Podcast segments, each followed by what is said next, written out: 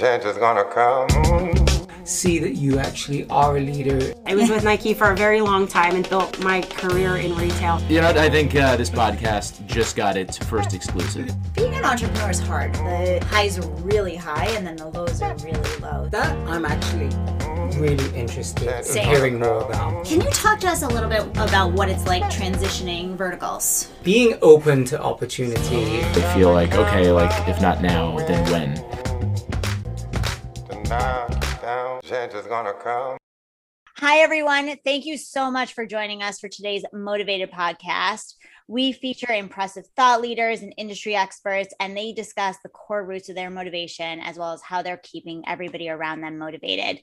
My name is Dahlia Strum, and I teach marketing at the Fashion Institute of Technology, as well as run a company called Rethink Connect, where we focus on storytelling through experiential moments. And I am joined today with my wonderful co-host, Pablo Henderson, who's the V P of Marketing at Equinox. Pablo, welcome.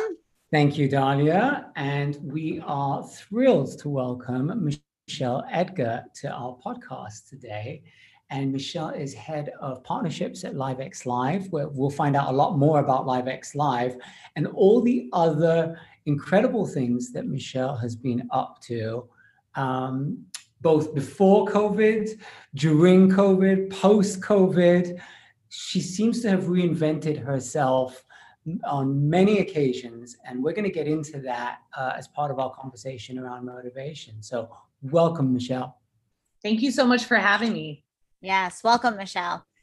So, so tell us a little bit about your journey to where you, from where you started to where you are now. My journey started um, at the age of five. I fell in love with music.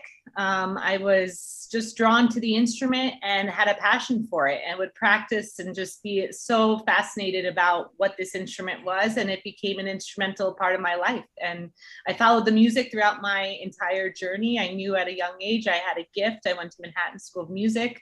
I was a band camp girl, um, and I decided to, you know, major as a concert pianist at Northwestern, and double majored with journalism and a minor in music business, and uh, pursued a career after graduating Northwestern um, in the music business. And I always had a passion for marketing, strategic partnerships, talent, spotting talent, working with up and coming talent and established talent, and building brands and businesses, and, you know, creating authentic marketing campaigns and um, various opportunities for artists. And uh, it was an amazing journey. It brought me to Los Angeles around nine years ago.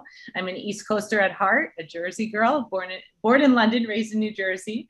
Um, but I found my way here to pursue a career in the entertainment space. And um, I, you know, have been in, I was an agent, I was a manager, it, it, all in, in brand partnerships, and found my way on the track during COVID. You have to find the silver lining, and found a new me, literally a, a transformation. I didn't really have a set plan, but um, I found my love for sport. Um, I basically discovered the inner athlete in me in the last year, um, in fifteen months, as I, you know, as we all had to get ourselves through various personal uh, trials and tribulations and hurdles in life. And this is a new passion, and I'm excited to see how I can contribute in the world of sport and um, athletes, and, you know, pursuing a passion as a competitive sprinter. You know what? I actually have a question for the both of you, because I remember when I was in high school, there was a pinnacle moment, and they basically like forced us to decide where we were going to go to college. Like, to make that decision, I felt like it was a really big deal. And I know that both you and Pablo have such a passion for music. How did you know which direction to pursue at especially an early age? I mean, in my case, my father was a, a pianist, and I had zero talent.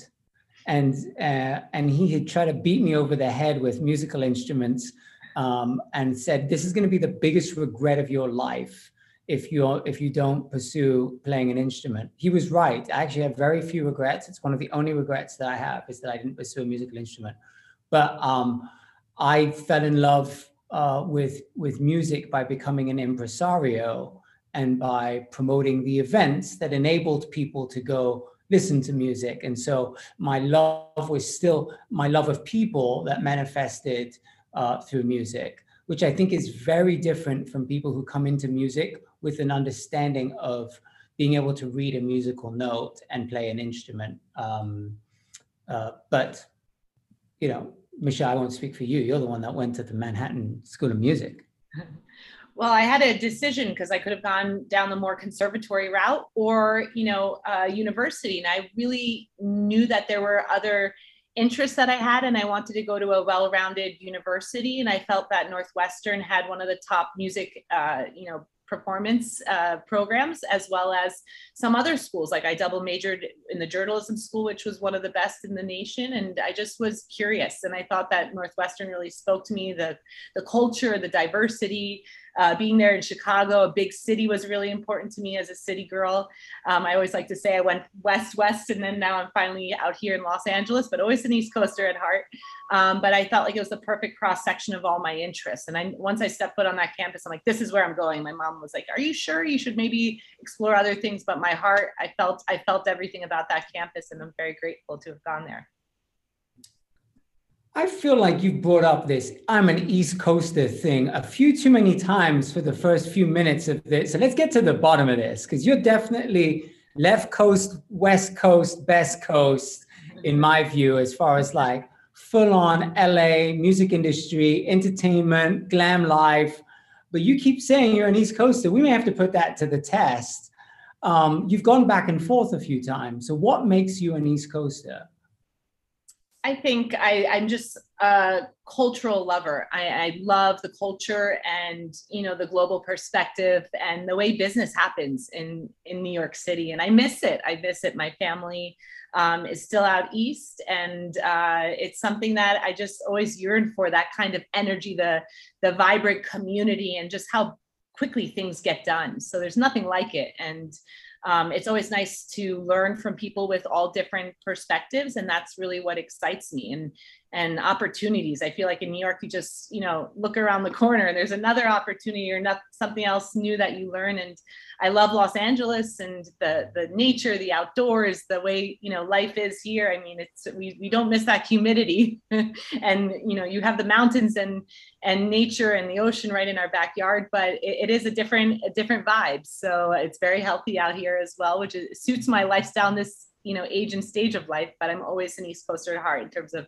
the energy and spirit of New York, and I miss it. I haven't been there for over a year and a half, so I think I have. I'm manifesting my next trip, so I'm going to come see you soon, Pablo. Hopefully.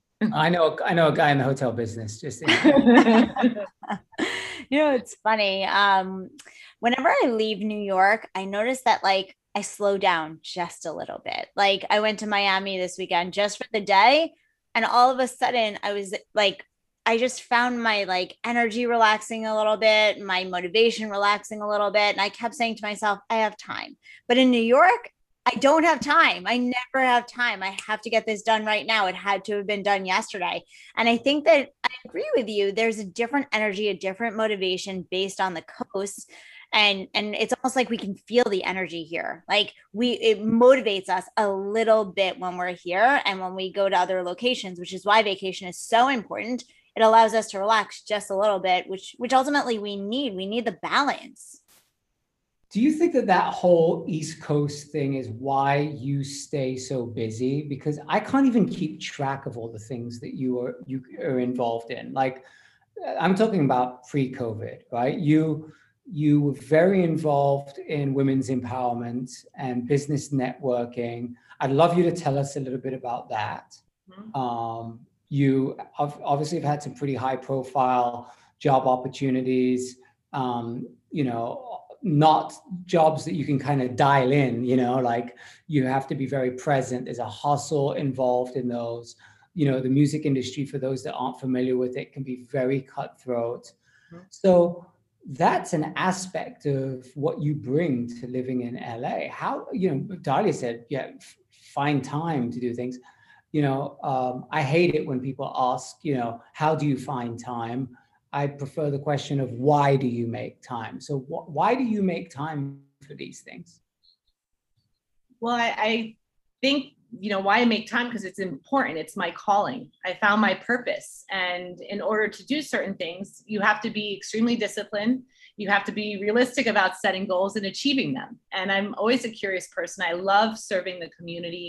uh, building community, um, bringing like-minded people together to really leave an imprint. That's what we're here to do. You know, we only have one life, and making the most out of the moments we have in this lifetime. And especially now after COVID, I mean, these moments as life opens up, how are we going to live a new, you know, effective way of living? We've all taken our learnings and, and had that, hopefully, some clarity and, and thought and time to really think about what's important to us. And these are initiatives that have always been, you know, super important. Being a woman in music led me to start the X X Project to, you know, bring together women in leadership, to propel business forward, to create a forum, to create a vibrant place where women can get business done. And I felt that it wasn't, it didn't exist. So I wanted to create that space for women to come together. I feel like you were ahead of, I mean, uh, to say ahead of the curve is, is, is difficult, because there are always pioneers or other people before you who are doing something. But before the Me Too movement, before the, um, you know, the buzz around equal pay, but, but before all of that, you were fully entrenched and very active. And then I feel like those, uh, there was more of a spotlight that was cast on those issues afterwards. Is that a fair statement, or am I just blurring the timeline on all of that? I like to take credit for always being ahead of the curve, because I always think I'm a very progressive thinker and creative thinker. Um, and I always like taking risks, but I really listen to what the community needs, what people around me. I like listening and learning and, and uh, finding out what people are talking about. And then I, I'm just the action taker. I'm the risk taker who, you know, takes the baton and just says, all right, let's make it happen. And, uh, you know, you have to find other like-minded great people to come together and teams to help execute. But I feel like I've always been a little ahead of the curve. I've always, you know, bet my money on certain, you know, artists or brands or projects to break. And I feel grateful that I, ha- I just have an knack to uh, tap into these things in, in culture and community, in, in artists, and uh, you know, take risks and, and great people to pave the way forward. You know, it's funny. So I teach in continuing education at the Fashion Institute of Technology, and what I find is people have the tendency to go back to school when they want to kind of reinvent themselves a little bit, or they want to. And it seems like you've really kind of gone through multiple reinventions, which has been amazing. How have you motivated yourself to do that? And, and what have been the triggers for all of those? I mean, I, my motivations are my passions. So I think, you know, I always try and follow what I, I'm tracking in life. And, you know, Pablo, you made me think about something, as you said, where do you find, or how do you do this? And it's not discipline. It's, it's really, I, it, it traces back to my training as a concert pianist. I knew as a young girl that I, I was just wired differently. And I used to have to play and practice before concerts five hours a day. So I knew that kind of meticulous training and technique. And I think it's something that I've always been able to apply in my professional life. Um, I mean, it, it affects your personal life sometimes when you have to make certain decisions and can't do certain things because you have other other um, things that you're creating along the way. Um, definitely now, as I look into these next chapters, I want to have a family and looking to really fulfill and, and build that part of my life, which I feel like as a woman, I've had to make lots of sacrifices along the way. But, um, you know, I'm, I, I've always just been motivated. You know, one of my bosses when I was a journalist said to me, follow the music. And I was a beauty editor at the time. And I said, what is he saying? Follow the music. Amazing uh, mentor, Peter Bourne at Women's Wear Daily. And what he was saying to me, that I came alive when I was around that environment. And that really resonated, because I, at the time I was going over to another beauty job, and it took me a minute to realize what those words were really saying. He said, you're your authentic self. You do your best performance and best work when you're around the music business. So it's interesting how it, it took a minute, but then I quickly after that, I pivoted into the music business. And then in the last year, I've fallen in love with sports. I, I never played sports as a youngster because piano was my thing. Um, but I have just become really um, immersed into what it's like um, in, in the world of sport, which sport and music is so intertwined. And, you know, the athlete mindset, same as being a musician, it's just a different, you know, ball, or, you know, instead of an instrument, you're, you have a ball, or um, so it's just been a really interesting evolution. So being curious, being um, very open to opportunity and uh, learning always, because I'm, I'm now learning about, I'm looking at watching all the Olympics and the trials with a new lens, as I, you know, I'm a competitive sprinter during COVID, a hobby I picked up, but, you know, continuing to evolve, uh, getting new skill sets. I think that's crucial, especially as you advance into, you know, different levels of executive leadership at companies. That's why I went to law school. So I, I think being a learner and having that hunger and thirst, and, you know, knowing that it will require some sacrifice to continue, you know, your evolution in, in this journey. I mean, there's lifelong learning, and then there's going to U C L A to get a law degree. Like, thank, thank you for saying that, because I was literally just thinking that. I'm a lifelong learner, but I don't know. I mean, uh, I'm not um, I'm not getting taking my LSAT next week either. And if I am, I'm becoming a lawyer. Yeah. I, I think it's finding the silver lining. What a blessing we've had, you know, during these strange times. I mean, I went through some very challenging personal hurdles, which Um, was one of the most difficult times at thirty-eight years old in my life, after losing a parent, after going through a divorce. And I had to do some real deep digging inside. And I, it was very challenging sometimes to lift your head up and keep, you know, one step in front of the other. And that's why I call what I did. It was just running for that life force. I mean, I was at a place where from the outside, I, you think I'm living my career dream and all this, but I was really depleted inside, and I was doing some real inner ser- soul searching. So, you know, I never thought that at thirty-eight years old I'd go back to school, but you never know what time or what who will knock on that door. And when I heard about this U C L A master's program designed for, you know, executives and people who can also continue their professional careers and, and do this, you know, in, in the evening, I said, what a blessing. Maybe this is exactly what I'm supposed to do. And it's opened a whole new variety where, you know, it, it opened my mind. And it's one of the most challenging things that I've ever done in my life, harder than any job.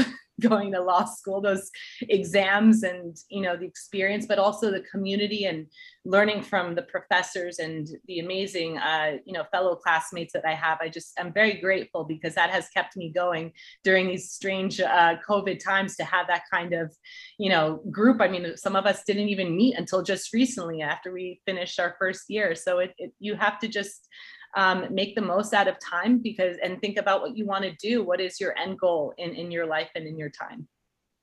So when you were going through that tough time, and I've I've lost one of my my parents, so I can relate to, to that uh, somewhat. Um, I think it's different for everybody, but it um, it can be a, a very profound experience.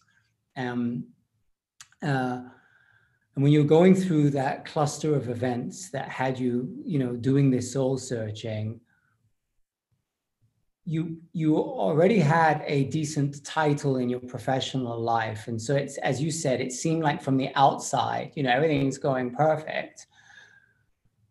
What was it that you felt that going back to school or finding a pursuit of something else was going to provide you in that during that time? Because what strikes me as really interesting when I hear your story and similar stories is that there's actually an alternative plan to that, which is inaction or freezing or, you know, depression or despair or retraction, right? Going backwards. You were drawn towards, you know, um, you meant you called the life force uh, moving forward. But what do you think that was? I was, I was really looking for perspective and a new set of tools to utilize to help me live a better life. And I was at the moment interested in leadership positions in, in corporate America. And I knew, you know, to advance as a leader, I felt like sometimes you get stuck in that V P title, and, you know, to advance to the more C-suite. And, you know, my business has always been negotiating deals, crafting deals. And I want to get more into the venture world. I want to build next generation brands. And I felt like a law degree would just make me a stronger businesswoman and, you know, allow me to work more effectively with my companies, with, with, every part of my, you know, in every part of my life. And it's, it's a mindset. So I've always been thirsty for knowledge. And I felt like that was something that I went to these different summits throughout my career, but I was searching for something greater than that. And I think that, you know, it's never too late to uh, go back to school. I would never think that, I, you know, I'm going to end up graduating right before my fortieth birthday next year. And what an opportunity, what an investment in myself. Uh, for the first time, I, I would always put myself off to the side and, you know, uh, focus on my artists and my, my work and be at concerts sometimes five nights a week, which was my old life in my, you know, twenties, early thirties. But to really be intentional now about getting what I needed, that knowledge and power to help, you know, me in my career trajectory, I thought it was invaluable. And, and, and it was, you know, sometimes you don't see something in yourself. And when, you know, I heard about this program, and I was going through a very difficult time with the divorce, right, as of during the same week that my application was due for law school, I'm like, how am I going to complete this all? You know, you need to ask people around you and your support system. A mentor of mine, uh, Lavinia Errico, who's the co-founder of Equinox, said, you're going to go to law school. Like, this is what you need to do. I said, are you sure? Like, I have to, my parents have told me to, you know, figure out my life on my, my home front. My stepfather's last words were, will you move on with your life already? And he was in a, he was a chief, dis, uh, chief district attorney. And I knew the importance of law in his eyes and in his world. And it just fueled me. And, um, you know, I was so grateful that I had this opportunity and I got in um, when I did, to really, you know, for me, it was my self-love. It was me paying for my own edu education, me investing in myself at, at a really pivotal point in my life. You said something really important. You said to figure out your end goal. And it kind of came together when you started talking about getting into venture. Um, because I would think that venture is probably going to be your end goal. And then you started thinking about the tools and resources that you would need. And, and I agree with you. I think having a law degree is going to be so essential if that's the direction that your, uh, your path is kind of guiding you on. How did you decide that you wanted to get into venture? It was interesting because a few years before, you know, COVID, I would, I found myself just going to every single V C event in Los Angeles and New York. I would fly, I would go learn wherever I could get in, wherever I could just soak up knowledge and learn from amazing people in the music business who've done it, um, like Troy Carter and, and, you know, Guy Oseary, and just be studying and learning and reading everything I could get my hands on, and, and, you know, Charles King and Macro Ventures. So I started just reading and researching and uh, seeing how these brands are launching. Allison Felix just a few days ago announced her own, you know, sneaker athleisure brand and for women, for mothers. What an amazing time as she's gearing up for the, you know, Olympics. So that's really exciting to me, that world. And I'm excited to see how I can help and contribute and, you know, build the next generation brands that, you know, are here for the future. Yeah, I think it's a reminder that we we should embrace our passions, and maybe our passions then become our goals. Mm-hmm. I wonder how much of the insights or the voices that you heard that led you to take these steps came from the powerful female leaders that you were rubbing shoulders with throughout the X X project. Um, I don't know. I mean, I guess I asked that as a question, but uh, that's why I don't believe in altruism, right? Because you always are gaining, even when you're doing your most charitable work. Mm-hmm. And that was probably a byproduct of all that sweat equity you put into, you know, bringing these conversations together that paid dividends at a later stage when you needed those voices to appear. You could collect them from the past. Uh, I don't know, maybe I'm inventing that because it's a romantic narrative, but uh, uh, it's I a good one. Pretty plausible.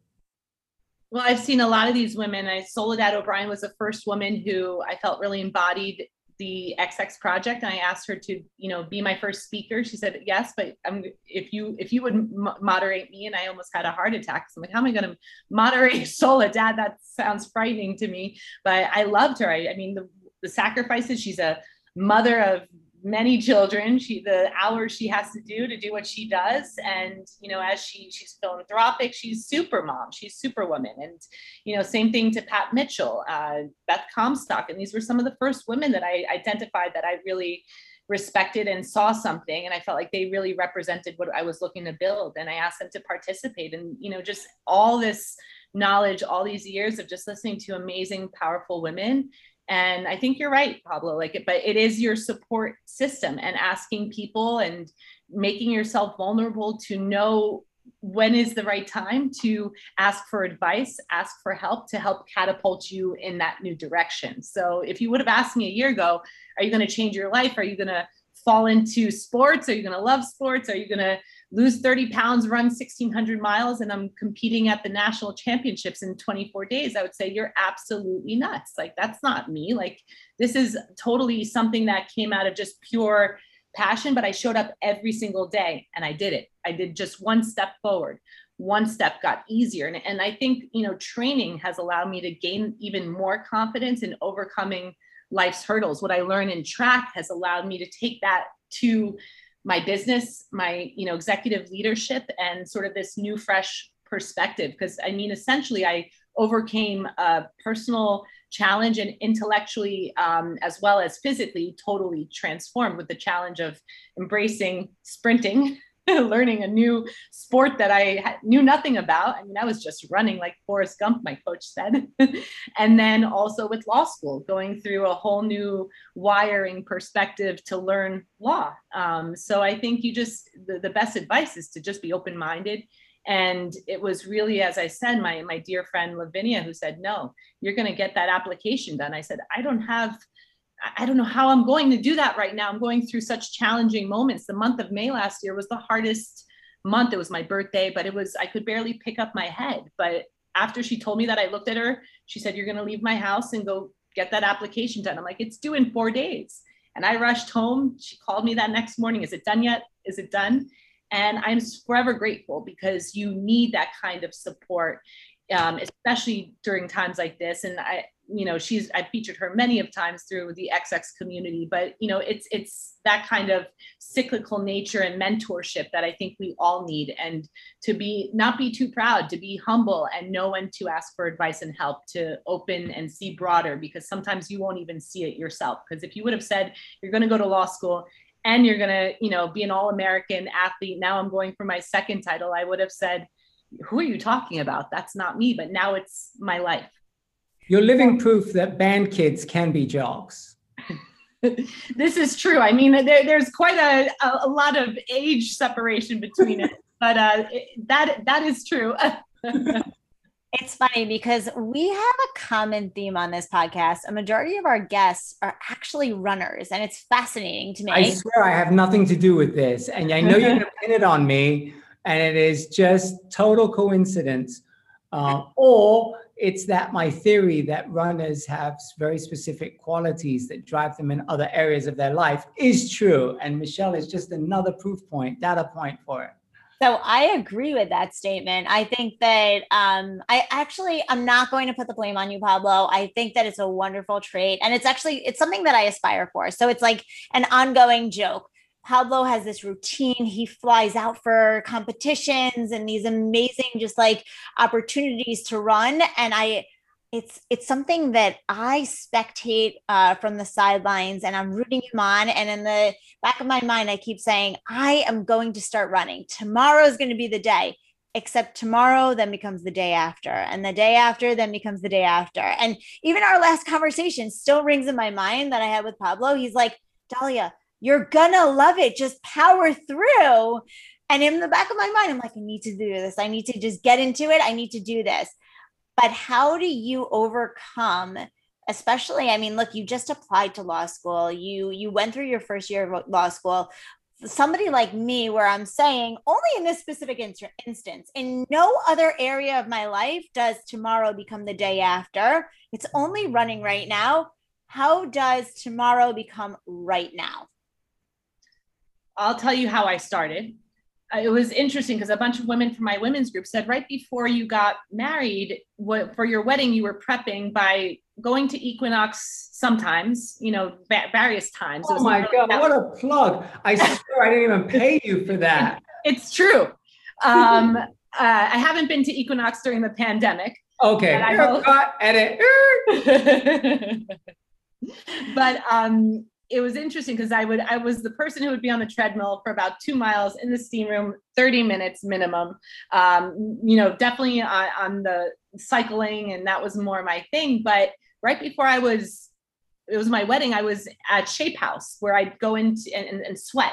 Like I would just quickly, because I I was working so much as an agent that I would just quickly sweat, get it in, sweat it out, like, and, and then keep going, get it in, sweat it out. And like, I dropped all this weight just before my wedding, uh, cause I literally didn't have time, um, time for myself. I was just lit, not eating healthy. I was out with clients. I was out six days a week, God knows. And I, it was interesting because a bunch of the women in my group, they're like, do you remember when, right before your wedding, this was your workout routine? And I was like, oh my goodness. And right before, I didn't want to admit to it. I, I was like, that was me. Um, but, uh, you know, I would, I, I would look forward to going to my Equinox, but never knew what time, when, like it was always different. Um, and so it was interesting because right before COVID, I, I started doing a lot of hot yoga, which I found a lot of peace. I loved the music. I loved hot power fusion, the Bikram style. Um, and, uh, then when COVID hit, um, I was just, I, I, I took inspiration from my dear friend, Bozema Saint John. She had an incredible trainer, Jerry Housie. And I remember when, when she told me and committed to her journey in, in, in fitness and wellness and to herself. And I was like, I'm going to try working with Jerry because I just needed someone to hold me accountable. And I had four sessions and COVID hit. And I was like, oh my God, what am I going to do now? And then he called me. Um, you know, I just like, I got to keep going because I, w- I made a commitment. Um, and I, he said, we're going to do a challenge the month of April, thirty miles. And I said, are you nuts? I can't do thirty miles. But he said, that's like a mile a day. You can't do honor that and do that. And it's really struck a chord in me. I'm like, I can't do that. Are you kidding? Like, of course I can do that. I was, ma- I was max six to eight miles a day, just by one hour in the morning, one hour in the evening of honoring. I was like, instead of my commute time, I'm going to spend time on me. So that's what kind of got me going. And I, I, I went, won that digital challenge on Nike Run App, and my journey began. And from there, I was like, I'm not going to stop here. I found my way on the U C L A track because I was like, what does it feel like to be a student? I want, I was hungry to see other like-minded people who were getting up there early, six a.m. every day. Um, and I just came alive. I've always wanted to rock some U C L A swag. Like, I'll get you some. That feels like, you know, you, you kind of, like, especially in England, it was like always the coolest person that would have some U C L A swag. Like, I don't know, something about it. Well, now you, I'll get you some cool Jordan uh, U C L A swag. That's the, that's new. So I'm excited to, you know, get to go on campus in the fall and, you know, go on track. You know, I, I started training back on track in the last month. It's been really such a blessing. And it's where I, I mean, Allison Felix, all the top athletes, I'm, I'm, I'm seeing them as they train. So it, it's really such a privilege to, um, you know, open your eyes and, and, you know, look, it's, it's a great hobby. It's a passion. It's a hobby that's turned into a passion, that's turned into a life, a lifestyle, um, and beyond. So I think, you know, we never know where life leads, but to just one step forward. That's why I, I keep saying I was running for life, for my inner force. And now I just run with life, you know, I, and, and just see where the doors open. And, you know, to get to have the opportunity after a pandemic to compete at the U S A T F National Championships in twenty, in twenty-four days, I mean, I, of course you're nervous, but I'm nervous, excited just to, you know, learn about this community and see everyone who's been really uh, bettering themselves during this time to put it out there. And, you know, Usain Bolt always. You had a glimmer of hope that this was actually something you would be good at, because I recently I've gotten into doing things that I suck at. And um, I've always been the guy that shows up and I'm like, not to boast, but I'm kind of automatically good at something. And oh, so, but not to boast. No, no, so, so it's just like, I, well, if you have a, some basic athletic ability, it transfers to things, you know, and then if you're competitive, you try to be competitive in those various areas of your life. I'm but not I playing you doing... in any sport. You know, at some point I was going to be like, Pablo, would you want to go for a run with me? But you're going to be like, Dahlia, keep up. What's going on here? Um, I think I, I have that competitive streak. I don't know if I was good at it. My coach always says, um, it, it's not the age, it's the stage, you know? And I think there was something in me, that fire that just was like, I, I was always watching him as he was training everyone. And I, I wanted to learn more about the technique, but there was like that fire in me. So it's not if, and he always says, it's not just the talent. It's like the training, the discipline. You know, I might not have the talent of certain other sprinters or like having a life of, you know, training as an athlete, but I have that kind of showing up for myself each day. And it's, it's the honoring myself and my self-love. It sets my day and I'm having fun with it. I wouldn't consider that. There must have been a point where you were like, I, I, I don't totally suck at this. I'm actually good enough to maybe beat a couple of these other girls. And, you know, what was the indicator? There had to have been some indicator that you showed up one day and that you clocked a time that you were like, dang, that was fast. Or the coach was like, hey, Michelle, have you figured, have you thought about, you know, competing or something? Like, what was that moment where you knew there was something? And but- and also, did it go through your mind, I don't totally suck at this? Um, I think just um, my my times kept dropping, um, and I kept seeing that kind of improvement with each race. And and you know the I just started competing with the blocks last month in Chula Vista, the second time I raced on the Olympic training track, and that was the first time I used the blocks. I mean, everyone else was not was using the blocks and all this time, and I, I had to go through all those races not using the blocks to gain that confidence. So I looked very different from everyone else.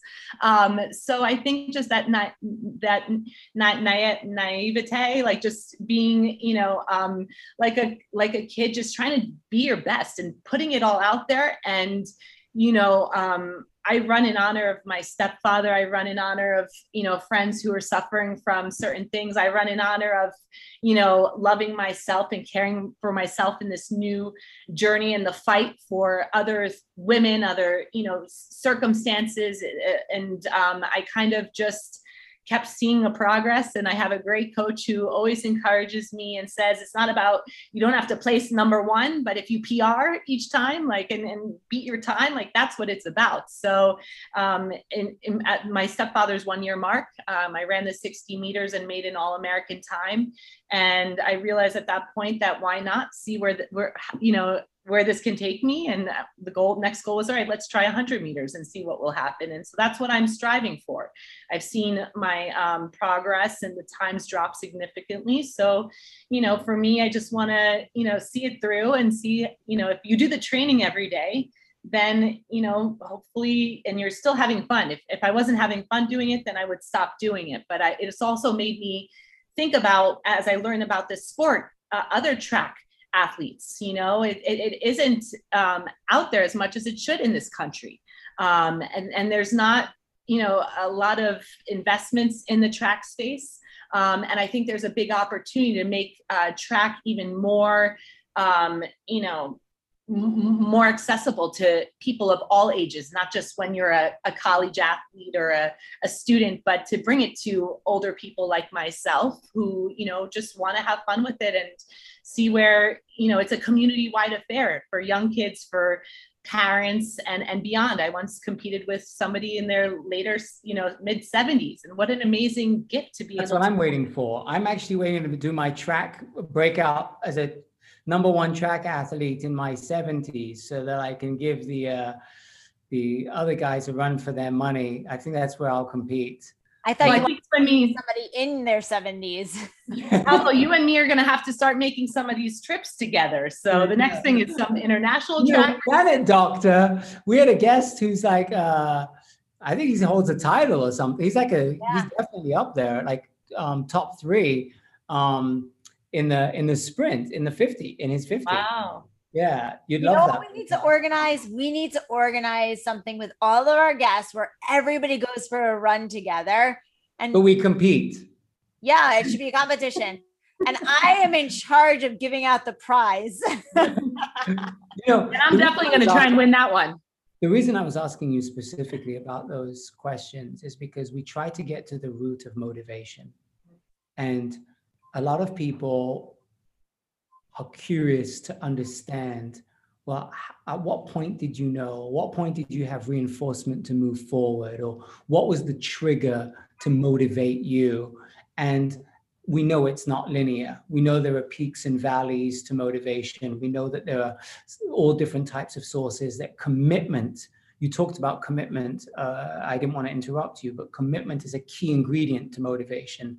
You talked about routine and discipline, the discipline of when you were a musician and you had to go through certain, you know, which now transfers to law school, which then transfers to the track. So these are all themes within motivation. The one to me that I was trying to get to was understanding that that that breaking point, that barrier that you you know that you get over, because I think that sometimes there's a barrier that's in front of you, and that is the defining one. It, some people call it a crossroads, right? But I was curious to to find out, like, what was the barrier that was placed in front of you that you got over? Because usually after you've gone over a, a barrier or a hurdle, that's when people go full on. And, well, um, I think we're just at the tipping point, because as I shared my last race, which was my sixth race, I just started with the starting blocks.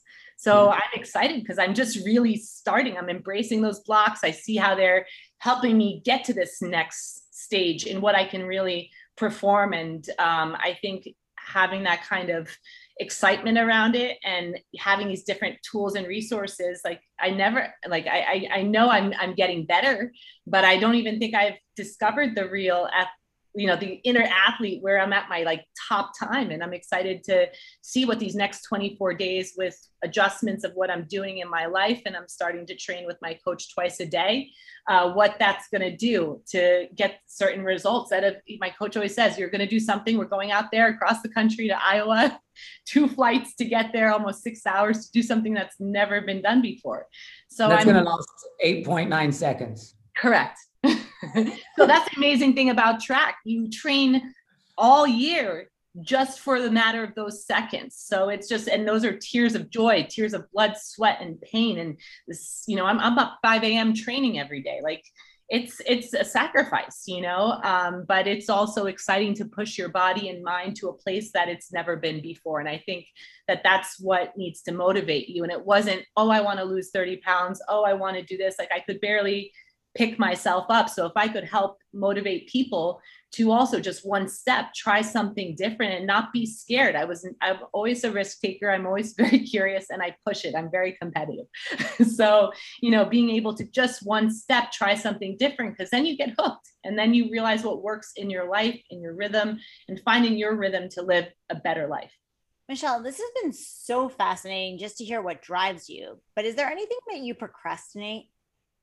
Um, sometimes my law school reading on the weekends, because I have to do it for many of hours at a time. So um, that's something I procrastinate at times, you know, because when you're working full time and um, in school multiple nights a week and having to get that in and the amount of reading, um, that's been something that has been a hurdle to overcome in, in school. Um, and I have to admit, it could, you know, reading some of these challenging cases from the eighteen hundreds, that, that makes you want to procrastinate. So, um, you know, it's just being able to, um, I've learned, be more patient, um, and also, uh, you know, not put as much pressure, learn the sort of strategy, same way in running, you know, certain distances, what, how can I consume, you know, um, in a different way. So that way it doesn't become like an overbearing, um, you know, feat. And also, you know, being super intentional, I've had to be more kind um, with my words, with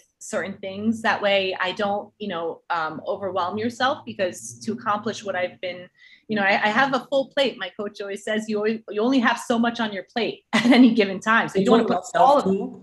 What? So is this self-talk you're talking about?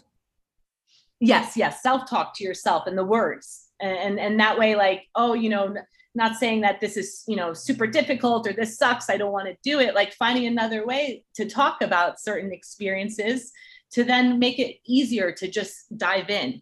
You know, I've had to do it to learn how to get out of the blocks and really, you know, adapt what the, how they're going to help my performance and help me drop seconds in a whole new way. But um, I think being able to take smaller bites sometimes and Um, not overwhelm yourself. And, you know, sometimes you just, you can't work and burn yourself out. So knowing when to say no and sleep and just take care of, you know, your downtime. I think you need to be really, you know, kind to yourself when you're trying to accomplish these types of goals.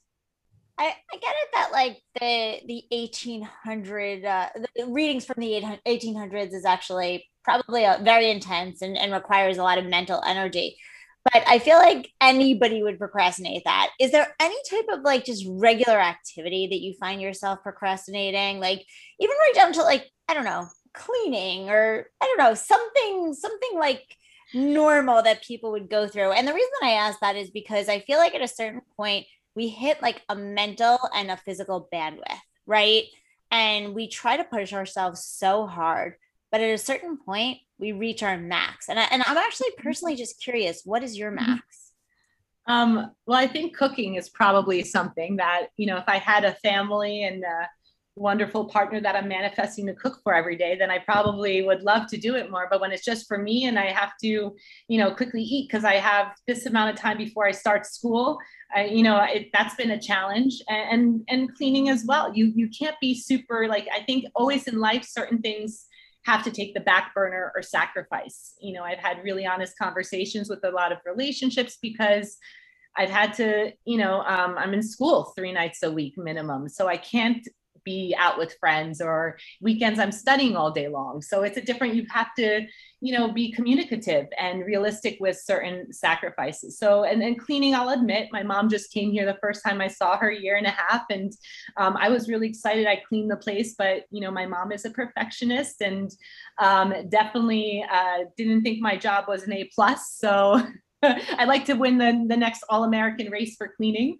Um, so I think, you, you know, we just have to know that you can't do it all, but luckily you have people who can, you know, shift space, create space to create a new energy. It certainly feels different here. Um, sad to have her go last night, but, um, you know, I, I think just being uh, fair to yourself and knowing, you know, your, your systems that make you efficient in, in your business and your productivity. I think productivity is key. You know, when somebody's interviewing for a job and they have something on their resume and then they somebody asks them that question and they like aren't able to to meet whatever that demand was. I saw on your LinkedIn that you speak Polish. Yes. I'm about to put you on the spot. You have to say something to us in Polish. Ja, ja bardzo lubię biegać. Okay. okay, okay. I was just testing. I need to make sure. I have no idea what you just said, but it sounded legit. I said, I love running and I love my mother. Aww. And, you know, I've always wanted to utilize that skill set because it's my heritage, that immigrant mind mentality. I'm not even first generation. I was born in London. My dad is British. So um, those are my roots. And there's so much of my, the Polish culture and uh, the way I was brought up that has given me that thirst and hunger and desire and that burn, that sort of fire in me, um, because my parents always gave everything to education. They always, you know, my mom said, you could accomplish anything. All you have to do is just set your mind to it. So I'm so grateful for that upbringing. I, upbringing, and I hope one day that I could take my Polish heritage and, you know, apply it in my professional life, because it would be so rewarding to, you know, do something or in, in Poland or be able to utilize the language uh, to do business. That's so um, yeah, that is really cool. Mm-hmm. So you just started this new job last week and you're managing a lot. New job, um, you're still in law school, um, a lot of running happening. You have a coach that's like literally motivating you to, to continue pursuing this only as a passion. How are you balancing it all? I'm balancing it the same way I have in the last year. So, um, you know, as I said, I'm really realistic about my hours. I know what I need in terms of my sleeping to make sure my body gets enough rest, and, you know, uh, setting certain goals, certain timeframes to accomplish those things. So um, I go to bed every night at nine thirty. I'm up by five. Um, I am always a morning person. So uh, I think that that I know I need to in order to heal from the, you know, to the training I do.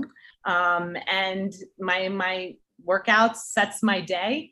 Um, I start my work and, uh, you know, it's a blessing that I have this summer to, to, you know, experience certain things in terms of the race because I'm off from school. So it's the perfect time for the national championships. And um, just excited to, because I know what I'm doing makes me a better leader. I know that this will help me be more effective in my leadership and what I can bring to a company, in my vision. I, I think bigger, and um, you know, it's it, it's inspired me. So I know that this system works.